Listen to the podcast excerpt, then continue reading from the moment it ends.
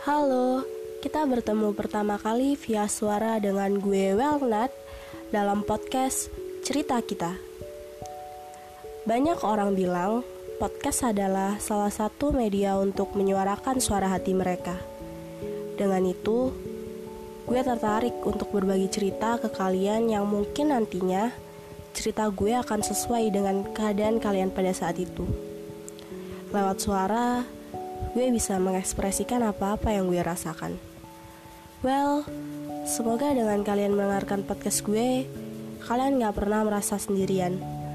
Karena pada dasarnya, kita sebagai manusia tidak pernah benar-benar sendirian. thank you